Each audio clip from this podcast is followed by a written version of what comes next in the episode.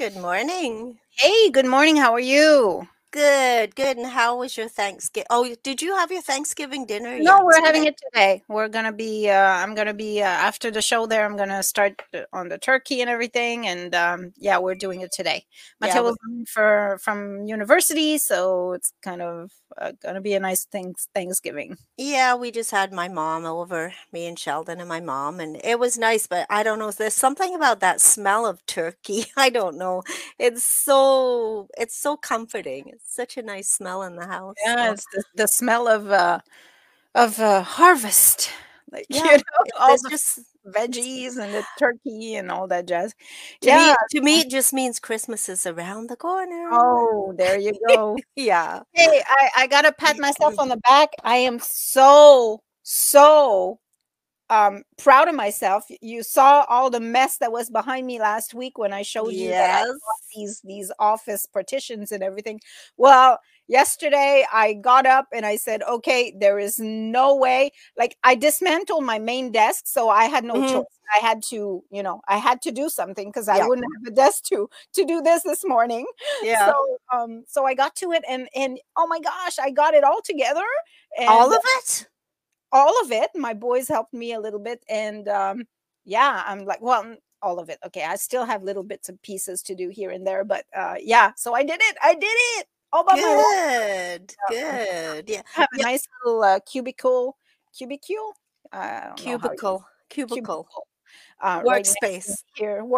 that you can go and work on. Anyways, I don't want to take too much time chatting this morning. We have a big show. We have lots on, and it's a very important show, so we invite you. We have some people running for council today. We have right now backstage sitting is Ryan Martel, Maurice Dupel, Elaine McDonald, Sarah Good, and Stephen Robinson. Backstage. So prepare your questions. If you have anything to ask, we'll ask them for you. But for now, we'll bring them on one by one. Hold on here. Here we go. Hi, guys. Hello. Morning. Morning. How are you doing? Good. Good. Full of turkey. Thanksgiving. Yeah. Happy Thanksgiving to all of you. So to begin with, we're going to do a bit like we did last week with some of the other councillors or some of the other people running for councillors. And we're going to start with ladies, and we're going to ask you to introduce yourself and tell us who you are and why you are running. So Sarah, we'll start with you. Sure. Hi. Thank you for having us today. I'm in a bit of an echoey room. I hope I sound okay. You do. Okay, so far. Good. So a bit about myself. I have been working in the nonprofit sector for about the last 7 years or so in administration. I'm currently in human resources at the Children's Aid Society. I volunteer also on the board of directors for Habitat for Humanity. I have two kids, one of my own, and I also have a stepdaughter. They're both young. One is a toddler and totally unruly, and the other one is at such a nice age of 7 years old, which is just the beginning of independence, and it's so cool to watch. So, longtime Cornwallite, and I am eagerly running for council and hoping I can bring some positive change to our community. Perfect. Thank you. Elaine, your turn. Well, thank you. I'd like to start by wishing everybody a happy Thanksgiving. And I don't know if any of you have had the experience of having multiple invitations to dinners. But in any case, may every turkey dinner you're invited to be a good one. So I'm a four-term counselor to date and a former teacher. I'm involved in many things in the community. Some of them have great effect at the municipal level, but some are... I guess above that level, like the Health Coalition, for example, that I'm very involved in. And I feel that, I think the most important thing about us as counselors, especially with the challenges we've had, I mean, take the long view, if you look at the last 20 years or so, our biggest challenges have been turning our economy around. In fact, reinventing ourselves as an economic force, because we pretty well lost everything by the early aughts of this century.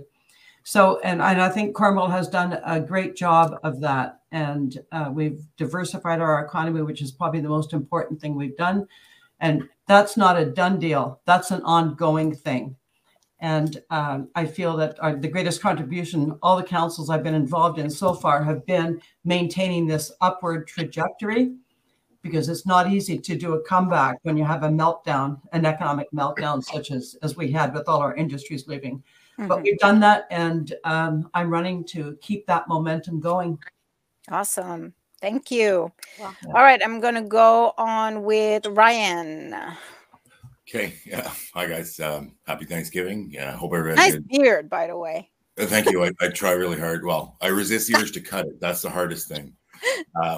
I had 13 people over yesterday for Thanksgiving. I cooked a really awesome dinner. It was good. My kids were down, so pretty happily and thankful. And I don't know. Look, I'm running for council simply because I'd like to see some positive change. I mean, nothing against current council. There's been lots and lots of positive things, and we're definitely heading in the right direction. But we definitely could, you know, interject some new blood there and see if, you know, just a different voice at the council table would be, I don't know, now's the time. And my personal life, you know, my kids are grown. I feel like I have the time now to do it. It's something I've always wanted to, been very civic minded, but I don't have, you know, the volunteering history of some of these people and such. I mean, I volunteer at Big Brothers. I do some stuff there, but yeah, just, I don't know, looking to do positive things. Perfect. Thank you. Stephen. Hi. Yes. 41-year-old father of two boys, stepfather to three girls, local HVAC salesman. I'm looking really to realize Cornwall's potential. Lack of real significant growth, whether it be through circumstance we've put ourselves in or just through economic issues we've had no control in. Cornwall hasn't really grown.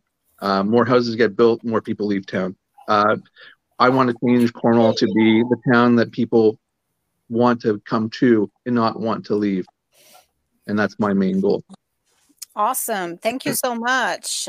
Okay, so we do have questions that are starting to come in. Oh, Morris, sorry. I'm so sorry. Morris. I'm so sorry. Thank you, Maurice, for bringing me on track there. That's all right. Thank you both for having me this morning, and welcome to my fellow candidates, and happy Thanksgiving to everyone out there. My name is Morris Dupel, and I've been a city councillor for the past 12 consecutive years representing you, the residents. I'd like to continue that representation for the next 4 years by asking for your support in the next election. People would know me very well from being the owner and operator of the Greenspot restaurant for many years here in Cornwall, which was a family-run business. For the last 12 years, I've been the HR manager for Community Living in Glengarry. I'm married to my wife, Karen Tyon, and together we have three children, our son, Noah, and our twin daughters, Paige and Hannah. I feel like, yes, change is good, and I'm sure we're going to see some change. And, you know, bringing new blood to the table is a great thing to do. And I'm looking forward to working with some of new blood. As you know, council is made up of 10 people, and 10 people work together. And when you're positive and you work together, things certainly get done. So I welcome the opportunity to serve you for another 4 years. Awesome. Wow. Thank you so much, Marissa. And I'm so sorry. That's okay. I'm multitasking, so I'm kind of like all over the place. No okay, problem. So I'm going to ask every one of you to try to be brief with the answers to the questions, because there's a lot of you and there's going to be a lot of people wanting to ask stuff. So I'm going to start with a question from Kathleen Merpa. My question is, where does everyone stand on water meters? So I'm not sure. I'm going to proceed with the order I have you on my screen. It might not be the same order you have, but I'm going to go with my display. So Ryan, I'm going to start with you. Okay, we'll keep it short. So no, I don't support water meters. I mean, obviously they're a good means for potential conservation and monitoring usage, but no, in the current scenario, I don't support water meters. Okay, Maurice? I do not support water meters. I don't feel that we have a plan in place as to how we're going to pay for the water meters, except for going to the taxpayer's pocket. And I think there's a lot more discussion that needs to come out of this before we can actually proceed. All right, Stephen.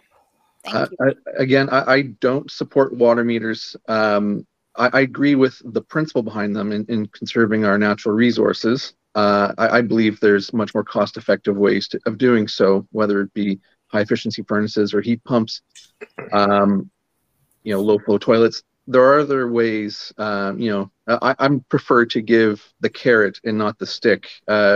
We're punishing people by making them choose between their child's bath and the next water bill going up. They disproportionately punish larger families.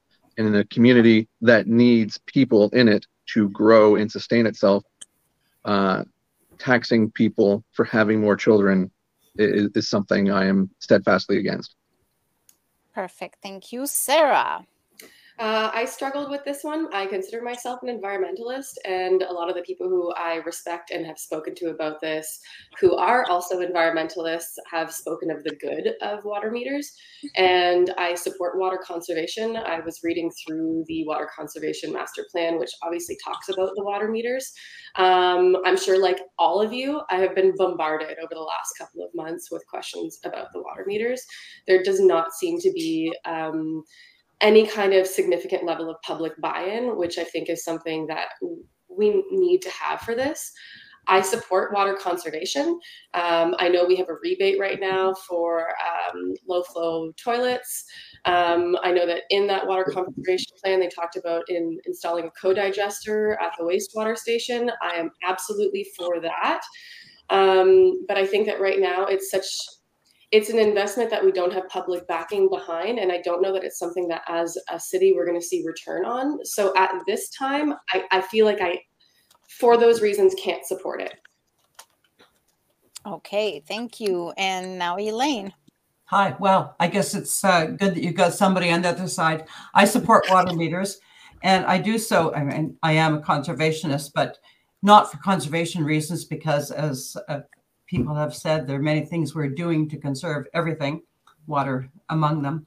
But I support it for an economic reason. Currently, the ICI sector of the city, that's the industrial commercial sector, is not paying its fair share of the total water bill. The taxpayer is actually subsidizing them. So if we move to water meters, there's going to be a fairer system in place where people will pay actually for the water they use. And that will include our industries as well. The taxpayers won't be supporting them. And it will take a few years to get the system in sync. I know 10 years ago in my old house, we actually installed a water meter just to experiment. The city actually was offering it to us at that point, to anybody who wanted to have a water meter installed, just to put it in and monitor your own water use. So it's an idea that's been coming into its own. Now, I agree, if people are not in favor of it, then we have to do a better job of selling it. But I think people value fairness as much as they value conservation. And from a fairness point of view, water meters are the way to go. Thank you. Okay, the next question is kind of long. It comes from Seb Allaire. It's for the councillors, so Maurice and Elaine. DevCorp presented an extremely vague $1 billion development plan. Who will be responsible when the company demands more money from the city? Will taxpayers have to pay for a $1 billion company to build $1 million rental suites? Would you still support these plans if they don't even pay their laborers livable wages and pay many of their employees cash, avoiding taxes? So we'll just take this one part of the question. And it ties in with something I had a question about DevCorp as well, because it's fantastic that people come and invest a lot of money. But I have a question about how it impacts the east side of Cornwall.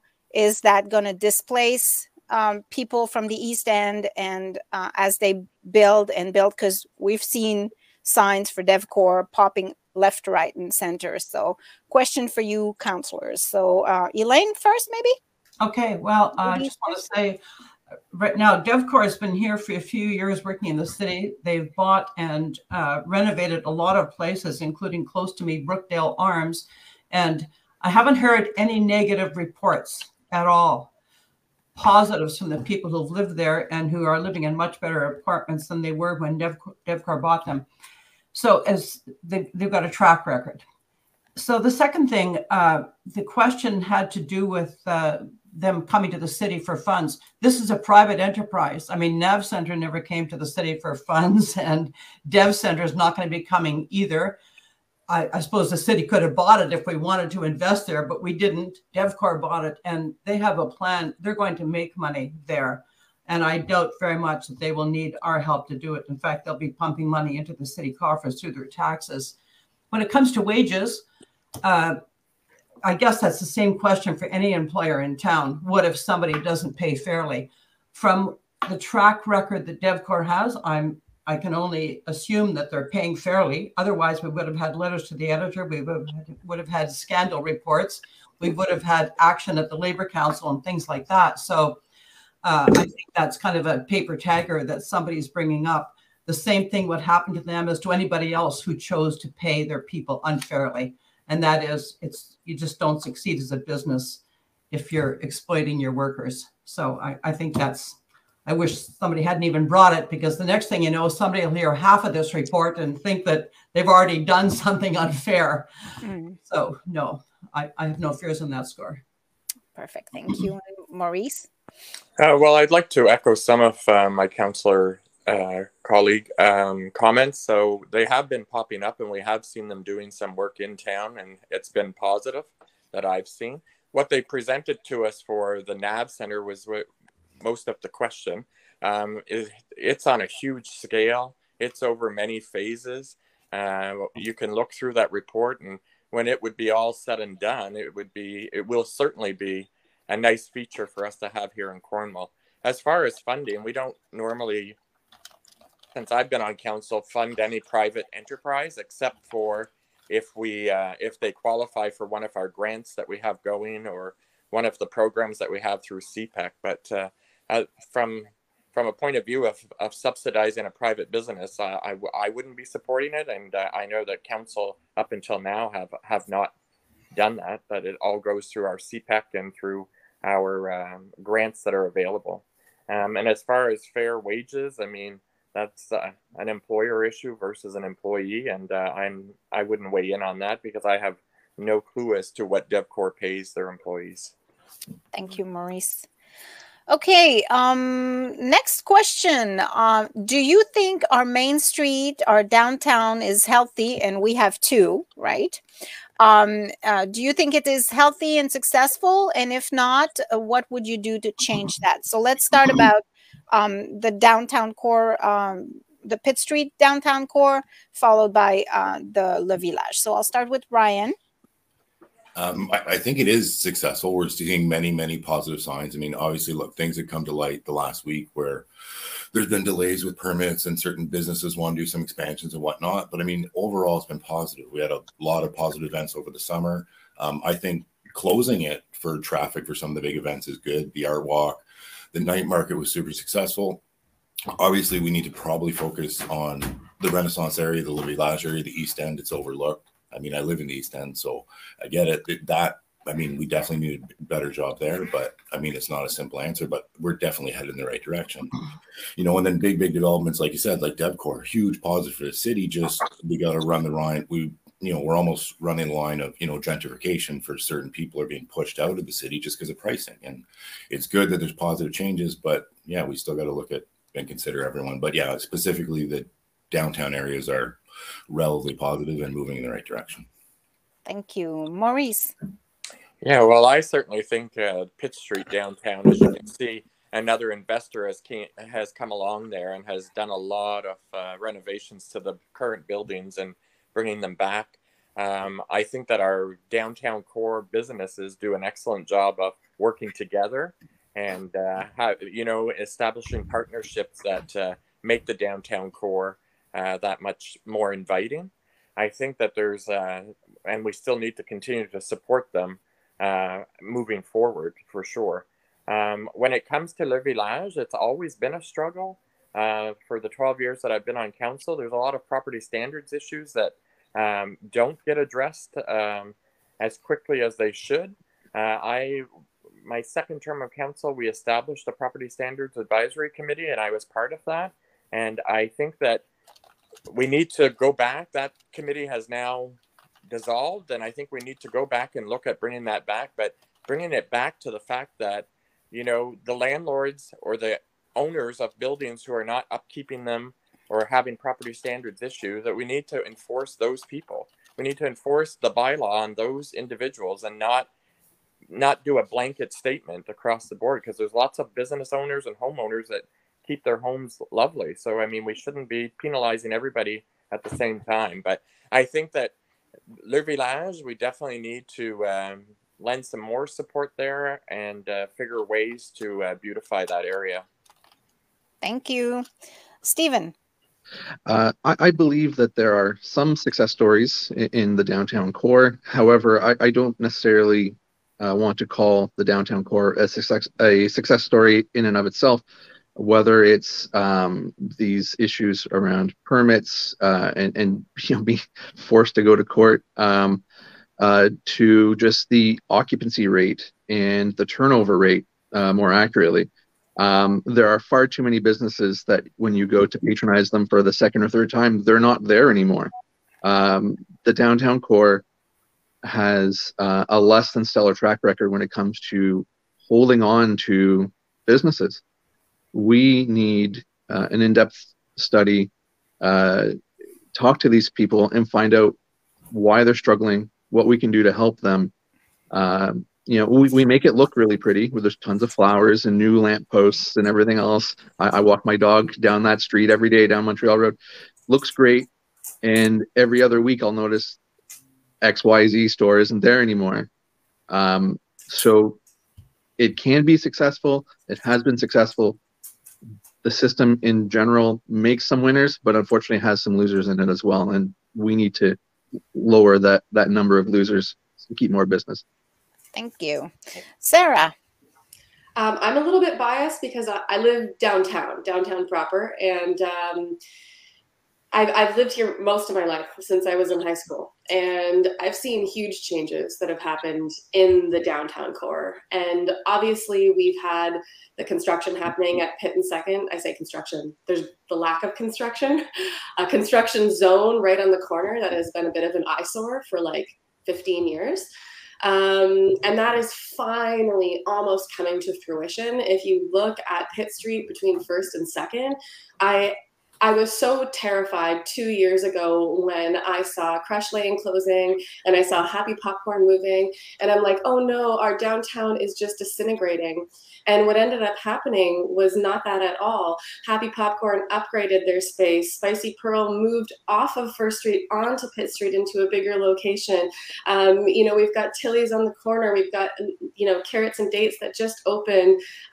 So to me, as someone who lives downtown and I'm down here all of the time, I see a lot of life and a lot of energy in the businesses that are there. And I think throughout the pandemic, we've seen that people are very loyal, and they've gone out of their way to shop local, even when it's been absolutely entirely inconvenient. Like you have to order online and then park outside and pick it up at the door. But people have been doing that because they want to see our local businesses thriving.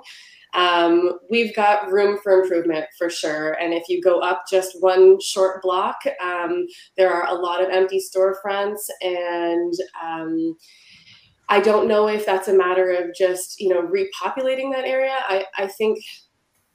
I think we need to have some serious renovations done. It's sad to hear that report. It was sad to read that CTV article about what's been going on with the permits, and Rothmar has been responsible for a lot of the renovations that have been happening downtown on Pitt Street and surrounding area. So it's really sad to see that that's been held back when it's visible, the improvements, and you can see people that are they're enjoying downtown.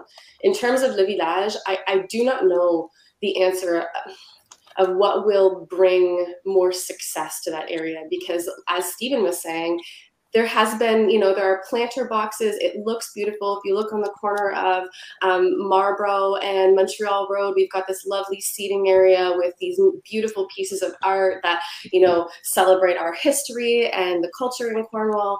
And unfortunately, there are a lot of empty storefronts. One of the suggestions that I heard coming up since this campaign was something simple like bringing the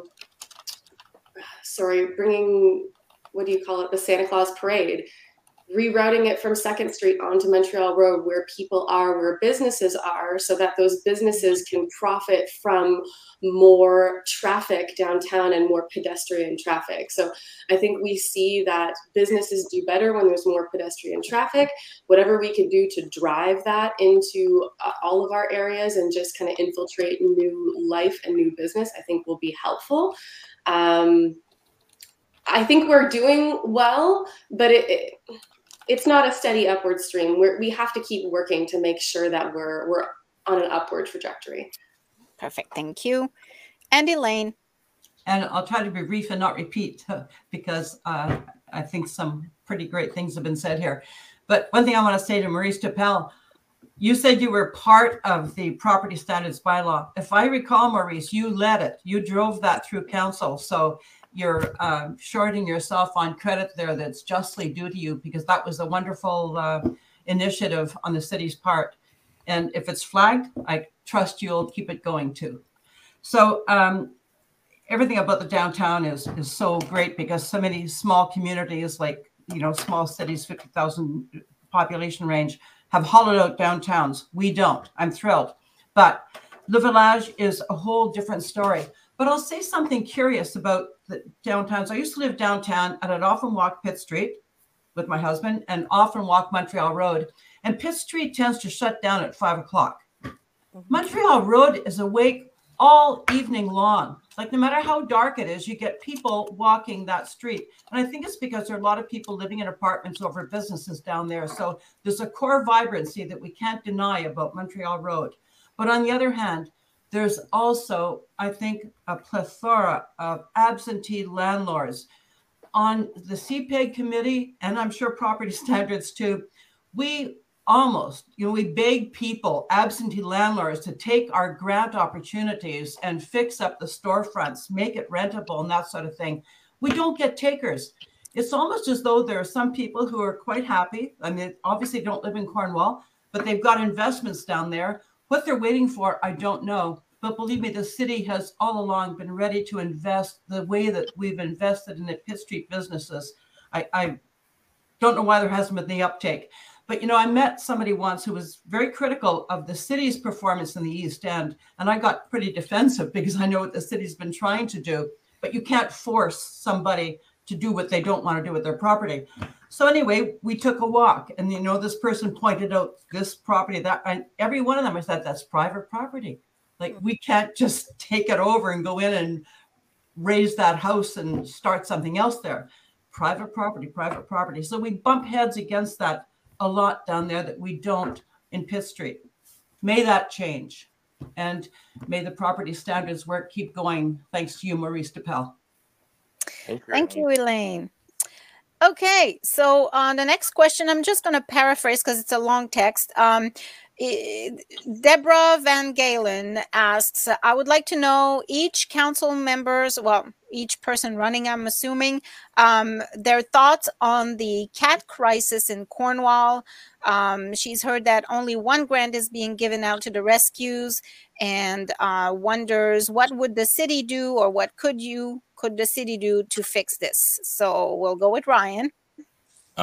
I don't know enough about the background to know about the grant details, but clearly we do have obviously a huge feral cat problem. I mean, we're one of the largest in the country, especially for our size. I mean, I know it. I mean, I just recently took in some cats that are staying in my shed, you know, feeding them and giving them a warm place to stay. So, I mean, walking the laneway here by my house. So, I mean, yeah, it's definitely an issue, but yeah, I'm not sure how to fix it. Obviously, I support anything that we can do.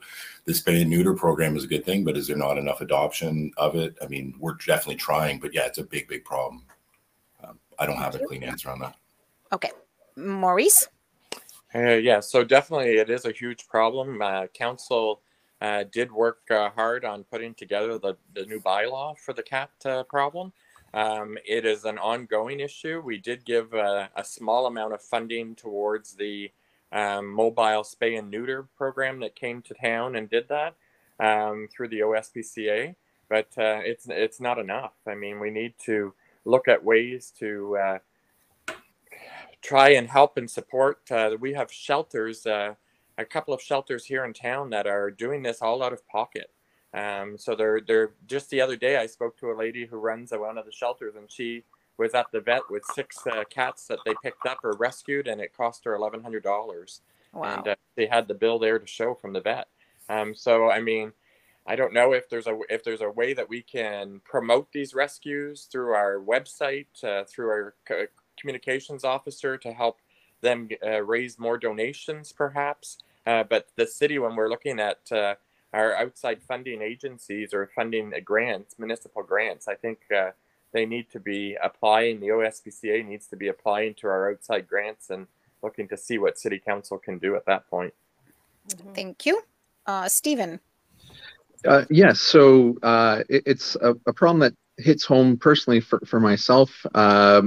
My girlfriend's family runs the Calico Cat Rescue, and they are solely responsible for the saving of hundreds of cats' lives every year. They adopt them in the most unbelievable conditions, so close to death so many times, pay out of pocket to have them spayed and neutered.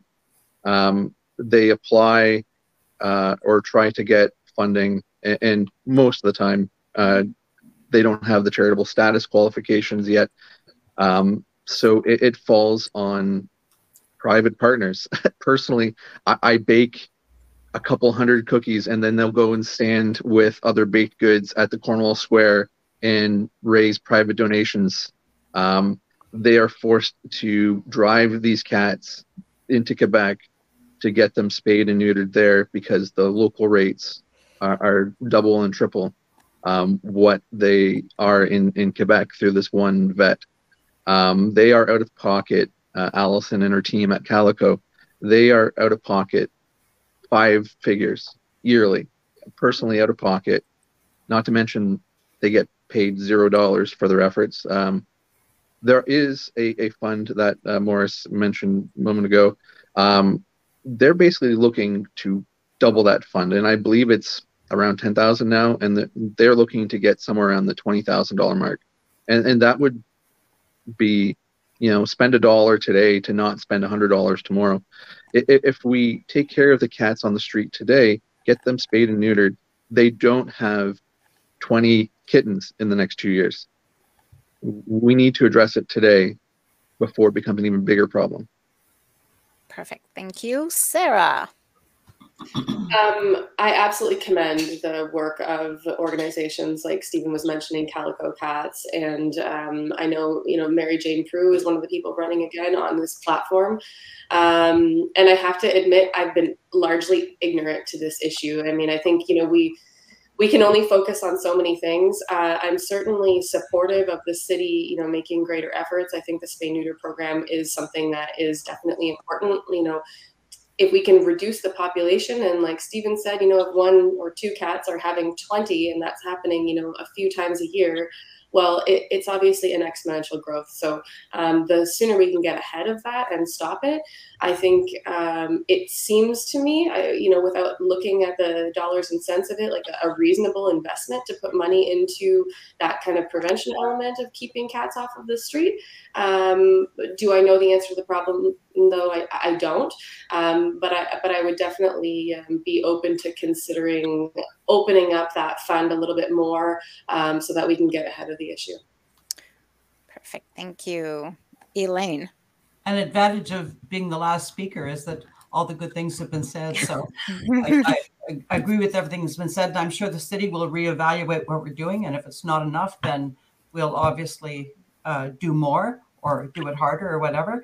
But I think maybe education is the one thing that hasn't been mentioned, and that's important for people who have pets, just to be really responsible about their pets. Because whereas a feral cat can have 20 kittens, a whole lot of other kittens too are simply abandoned kittens that were purchased or, you know, brought into a home at the wrong time and then just let out. So definitely we all have to do more, the public and the city, to tackle this problem. Perfect. Thank you. All right, the next questions come from Ryan Petrinka. In the winter time, I've noticed the sidewalks are the last to get plowed. This forces pedestrians to walk on the road. Geez, I can't read today. Making it dangerous for pedestrians and motorists. My question is, what can be done to make the city more pedestrian friendly in the winter? We'll start with Ryan. Well, I mean, I don't disagree. It's obviously, it's terrible to walk on the sidewalks in the winter. And then obviously people are forced to walk on the road because it's much easier. And I mean, winter or not, a lot of people, that's their only means of transport. So, I mean, they have to walk. I mean, the answer isn't simple because a lot of the, you know, side streets and tertiary streets don't get cleaned for, you know, 24, 48, 72 hours after a heavy snowfall. So, I mean, other than increasing our budget for snow removal and putting more, you know, sidewalk machines on the road, there's no other answer than that I can think of. Okay, thank you. Maurice. Yeah, so I agree. I mean, I think that our public works to, you know, roads department does a really good job. And unfortunately, when that's one of the most phone calls you'll receive as a counselor is that the sidewalk's not cleaned or my road's not cleaned. And when I first got elected, I couldn't understand, but it's done in phases. And that there's primary roads that get done first and sidewalks and then secondary and so on and so forth. So somebody living in that cul-de-sac where I live right now is going to get done probably the last out of all the roads. So it's hard, but Ryan's correct. I mean, unless we were to up that budget to put more vehicles on, I think that our city crews do a fairly good job when it comes to snow removal. And I find that even more so in the last little while, like last winter, our downtown cores and all that, where your meters were cleaned out right away for businesses to have, for their customers to have access. And that has, you know, instead of people jumping over snowbanks to put money in the meters, that was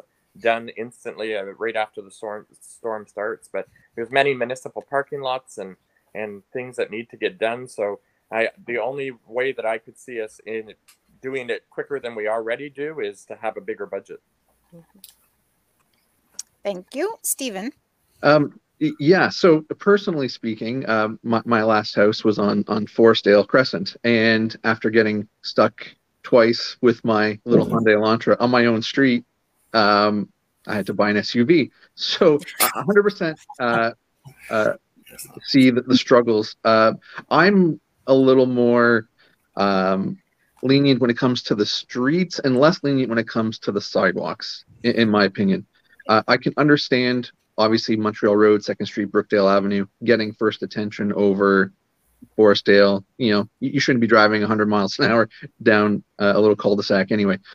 But the sidewalks, we are an aging community.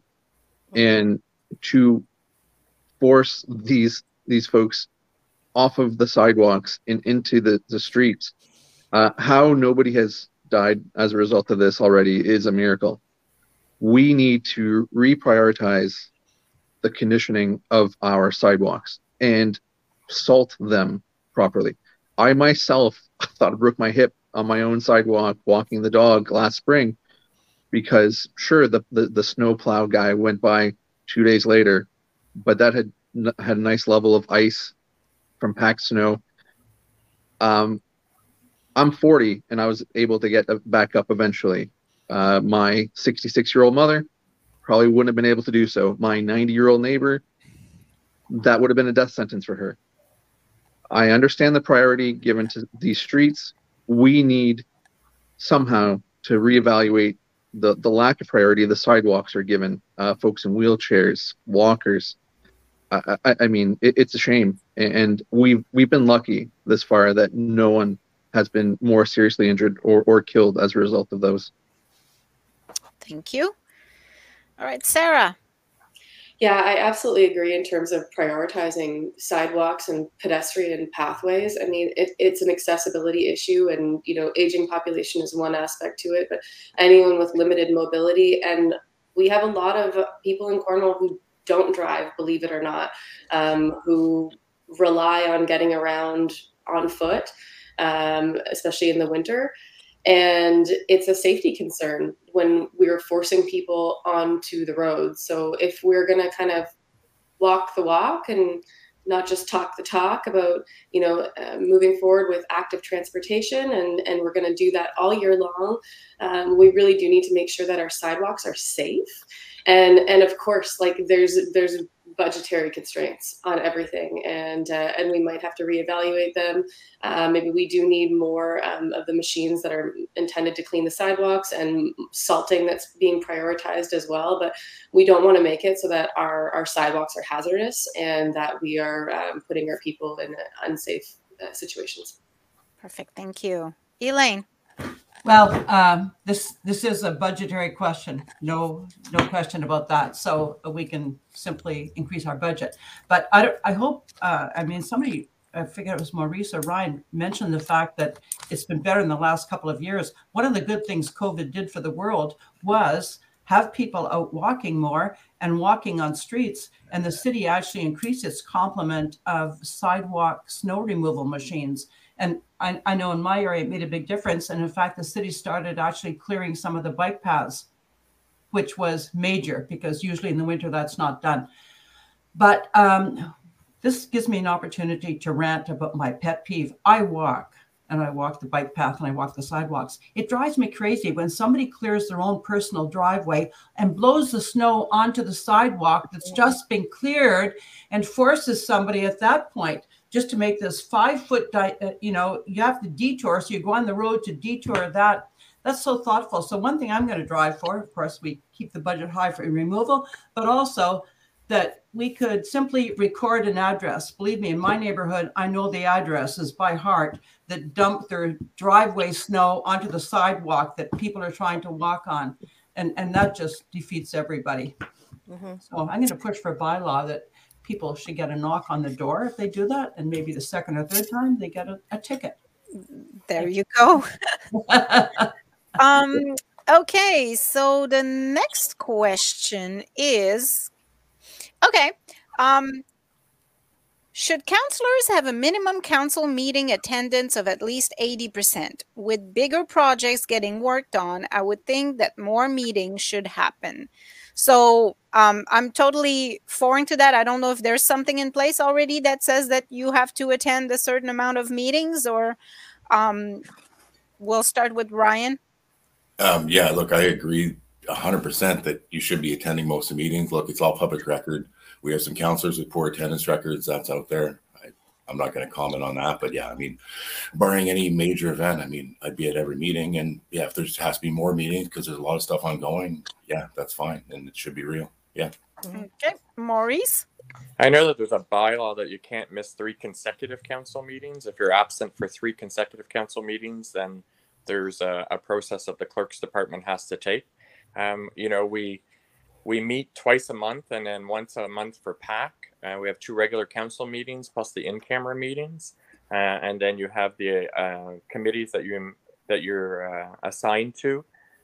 So there is a lot of meetings, but we certainly are not shy to call a special council meeting when a special council meeting needs to be called if we're working on a bigger project. But yeah, I mean, I know that I don't have the whole process in front of me, but I know that after 3 consecutive council meetings, there's a process that goes through the clerk's department.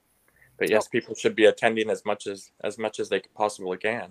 Okay, thank you, Stephen. Wow, I didn't really know that was a problem. To be 80%, you know, my quick math tells me if I only attended 4 out of every 5 days at my job, I probably wouldn't have to worry about it too long. To not have our elected officials at least to that standard is laughable. We have been entrusted, and those who get elected, you know, have anywhere between 4,000 and 7,000 votes. 4,000 or 7,000 people chose to take the time out of their lives to go to the Benson Center or the mall and cast a ballot for them. And then to give such little respect that I don't care about you 4,000 to 7,000 people who voted for me to go downtown 3 times a month and make my voice be known. I think it's a complete lack of respect. I personally, again, don't know if that is a real problem. I don't know of any names that are doing this, but we need to be held to a much higher standard than the folks working fast food who would lose their job if they went every 4 out of every 5 shifts. Medical exemptions aside, we need to be at every meeting, period. Thank you. Sarah.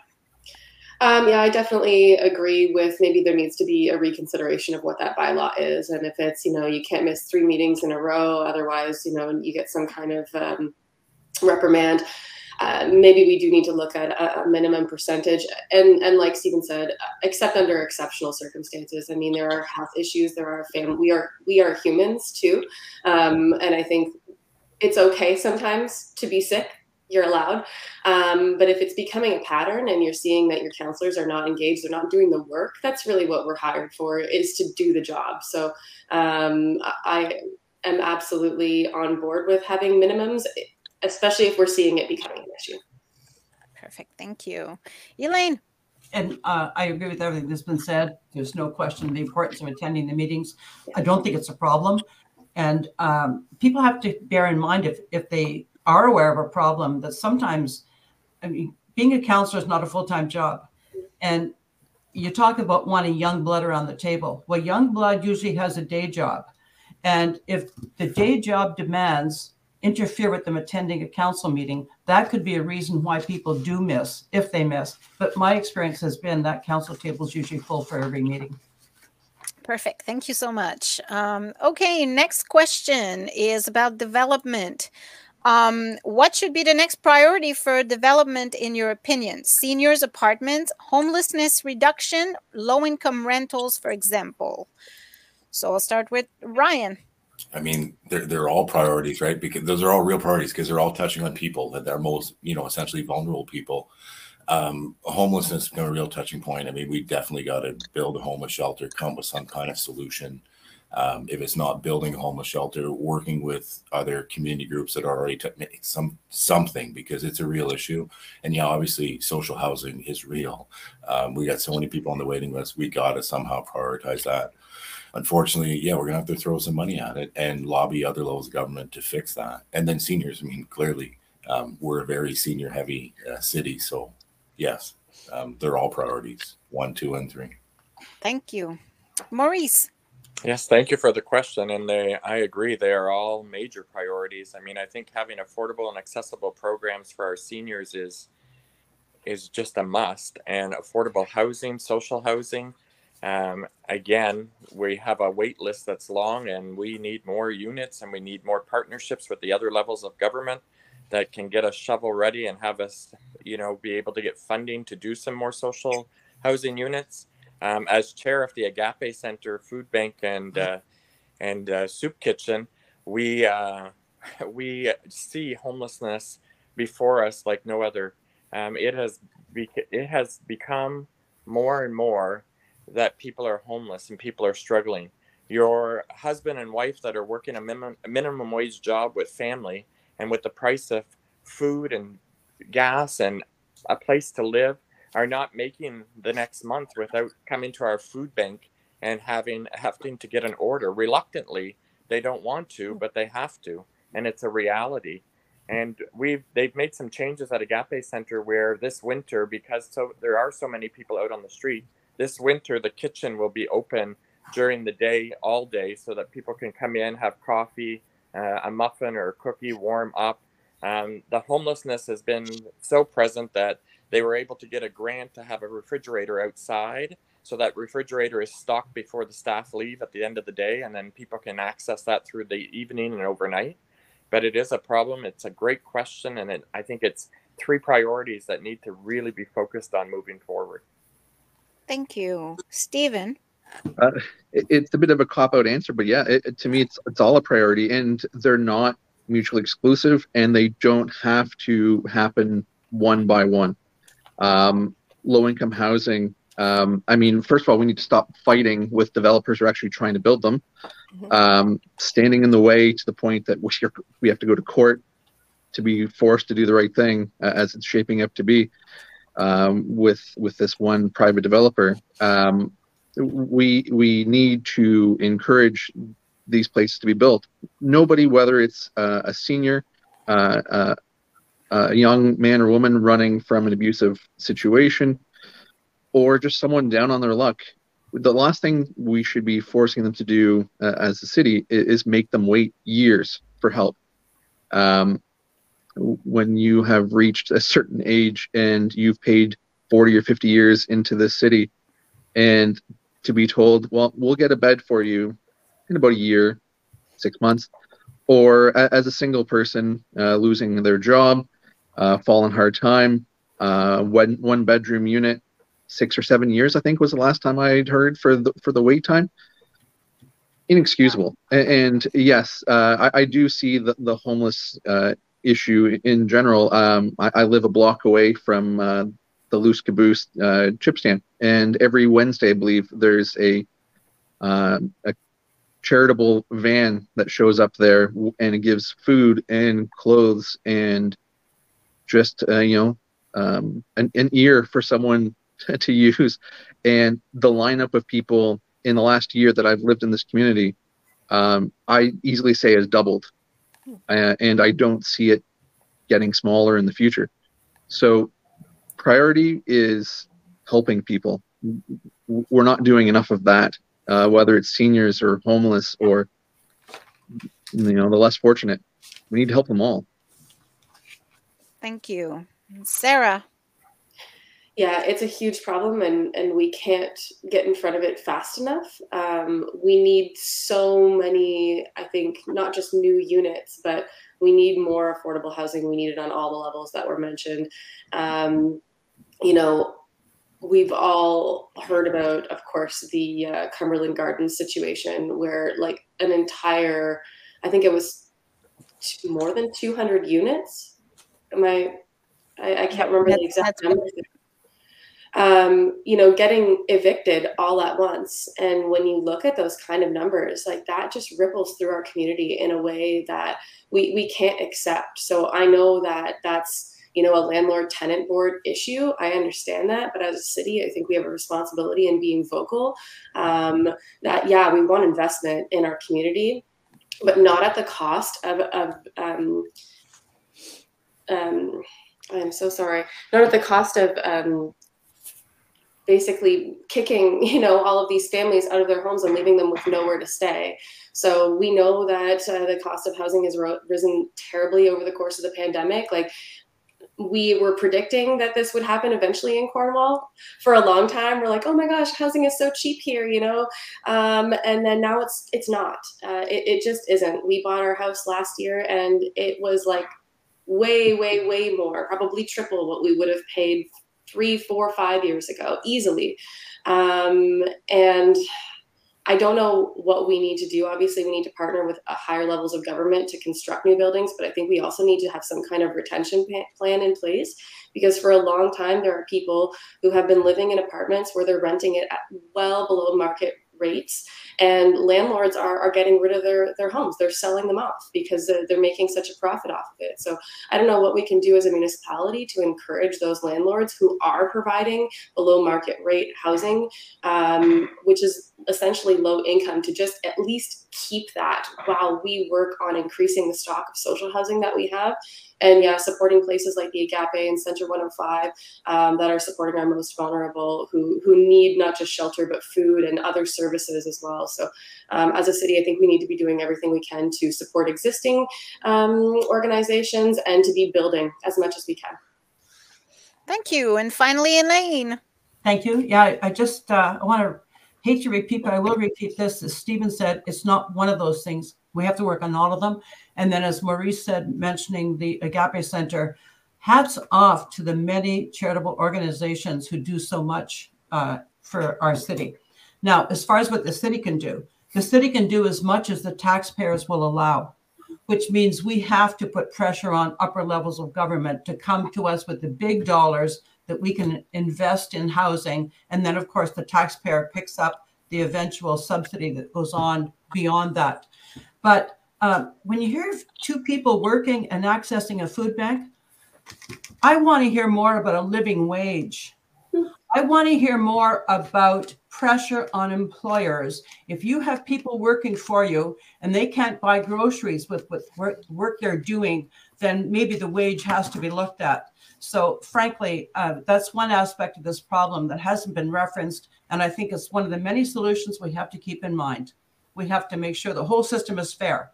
And people say, well, I can't afford to pay people more, I'll go out of business. Well, if you can't afford to pay your people to do the work for you that needs to be done, then maybe you weren't ready to go into business. Maybe it isn't a profitable business. Go into a different one. Somehow build some fairness into your system so that you're not exploiting the people who are working for you.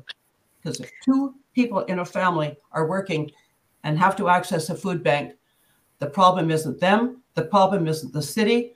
There's another aspect to the problem, and I think we all have to be vocal about the struggle to ensure that our city is one that not just has lower rent housing, as people like to say. Let's say we also are a city that pays a fair wage. Thank you. Thank you. I'm going to ask one last quick question. So since we're on the topic of housing, what would you think is more important? Using the infrastructure and the buildings that we have right now and converting them to low income, or building more? Ryan. Obviously, if there's any buildings that are available and we can convert to social housing, it makes more sense. I mean, as long as it's financially viable, because most of these renovations should come under slightly under budget, and brand new reno, and the timeline should be a lot quicker. I mean, that being said, it's not always that simplistic. It depends on the building, right? We ran that scenario when, you know, bought the building at the Arts Center. Things become more complicated as you start renovating older buildings, but we should definitely look at it if it's an option. For sure. Thank you, Maurice. I think using our available inventory that we have is the way to go. As Ryan said, as long as it's financially feasible. But I would think that, you know, we need to gather the list of what buildings that we do have available to us, and then be able to, as I said earlier, put partnerships with the other levels of government and find out which prioritize the buildings we have, and what, you know, have the study done as to what the how many units they could house, and so on and so forth. But we definitely, I would be in favor of using the existing buildings if it's, you know, the costs were in line versus new. Thank you, Stephen. As Ryan, I'm sure, can attest, in his electrical field, myself in HVAC, it's really dependent upon the property, whether or not it's more financially responsible to do something with what's there versus new. There's plenty of homes I could put in the state-of-the-art HVAC system without breaking a sweat, and there's other homes, you know, good luck, it's never going to work. We need to do a cost-benefit analysis and let the numbers speak for themselves. If it makes sense to use 123 Main Street for low-income housing, do it. If it makes more sense to find a field somewhere and break ground from new, do it. My gut tells me, though, it's probably a hybrid of both. I don't think there's enough buildings that exist currently in this town to support what we need this town to be. So we can't limit ourselves to A or B. It's got to be both. Thank you. And Sarah? You're on mute. She's muted herself. But she's saying good stuff. Sorry, I'm still. There we go. I have the lingering symptoms of COVID, so I just, so that you're not hearing me cough throughout this whole interview. Yeah, you had a blank before, and I experienced those so many times. I refer to COVID moments. Yeah, I know. Oh my gosh, it's a different kind of thing. But in any case, I'm okay. I'm okay. I think it is on a case by case basis, like both, you know, Ryan and Stephen and Morris were saying, you know, you don't know a building until you get into it and you look at it. And I think, you know, there are professionals that can go through and give at a pretty, you know, without opening up walls, say this looks like it's got some good structure and good bones, and this could be converted, you know, with minimal work, by all means, if the structure's there and we can go ahead and do it, I think we do have places like that. I know some of our old schools. One of the things that I want to make sure is when we're constructing some of these new residences, new low income, that we're looking at multi-use also, that we're not isolating them from services. And, you know, I think that's something that we're like, we need more housing, but we also need to ensure that there are, you know, places for them to get food and other goods that are within a reasonable proximity. So I want to include that in the visioning of it, is if we're going to be retrofitting buildings and making them into low income housing, that we look at maybe, you know, putting even just a small grocery store or something like that, having it so that it's zoned appropriately to do that. And I know zoning was something that's come up quite a bit. So maybe that's something that needs to be reviewed in order to facilitate the conversion into some of these multi-unit and multi-use buildings. Thank you. And Elaine. Thank you. Obviously, retrofit is the way to go, if it's feasible to retrofit the building, of course. I think it's kind of lamentable that people maybe watch council meetings and don't go to PAC meetings, which they're able to, because at the PAC meeting, issues like this and specific building properties get discussed. And that's where you see the cost benefit analysis actually played out in real time. And when it comes to the council meeting, all these items, for example, the grants we've approved and the permits we've given, they're given through the consent items, which aren't read out. So people aren't aware of the good work that is being done on this issue already. And certainly it's wonderful to see some of these old schools like St. Gabriel's. Apparently they're working on it right now. Sacred Heart is undergoing renovations. It's been a subject of PAC meetings for a couple of months now. So all great ideas, and the work is going on for sure. You know, the kind of intensification that you get with renovating a building, it just pours more people into those neighborhoods who are able to support the businesses in those neighborhoods, rather than letting them eat up green space on the outskirts of the city. So for sure, renovations of the building is at all salvageable. Thank you so much. All right, guys. Well, time flies when you're having fun. I have a turkey to go and start, so I want to thank you for being with us today and to let us get to know you a little better. And good luck in the next elections. I don't know if I'm allowed to say good luck or if it's break a leg in politics, but whatever. Have a great Thanksgiving, and thank you for coming. Thank you. Thanks for this opportunity. Bye. Bye. Good luck, everybody. All right, I'm gonna remove. Okay, so it's 11:03. Yeah, that went on for quite a while. I did have one question, because I really want to know why each individual thinks they should be good for the job and why we should vote for them, but we didn't have time to ask that one. So. No, there's not enough time. An hour is too short. It flies by. And you know, I prioritize the questions from the audience. Well, that's the important ones. Yeah. It was nice, and it was nice to see so many people taking part. Absolutely. Absolutely. All right. So I just want to say that we are having some more council candidates on the show next week on the 17th, right? We do, and we might have another one that might take place that night, because some of the candidates could not be there on a Monday morning. So to accommodate, I'm trying to set up maybe an evening, maybe Monday evening, one with the remainder of the people. And then if not, well, it is what it is. And then on Tuesday. Is it Tuesday the 18th? Yeah, Tuesday the 18th, we've got the mayoral debate in the evening from 7 to 9. I don't want to call it a debate. It's not really ours is more informal. Yeah, it's a chat. Much more informal, and I might just ask them, you know, what kind of ice cream do you like? And it might be very light. But anyways, so that's it. There's no time, unfortunately, to tell you about the events. There is the Labor Council. Is it the Labor Council? It is the Labor Council event on Wednesday, this Wednesday. Labor Council debate is happening on the 12th, which is Wednesday. And we will be live streaming that one. So you can watch it on our social media channels, whether it's YouTube or Facebook or even Twitter. We're all over the place. So watch for that one on Wednesday. All right, that's all for us. Have a great day, guys. And have a super duper week. See you next week. Bye.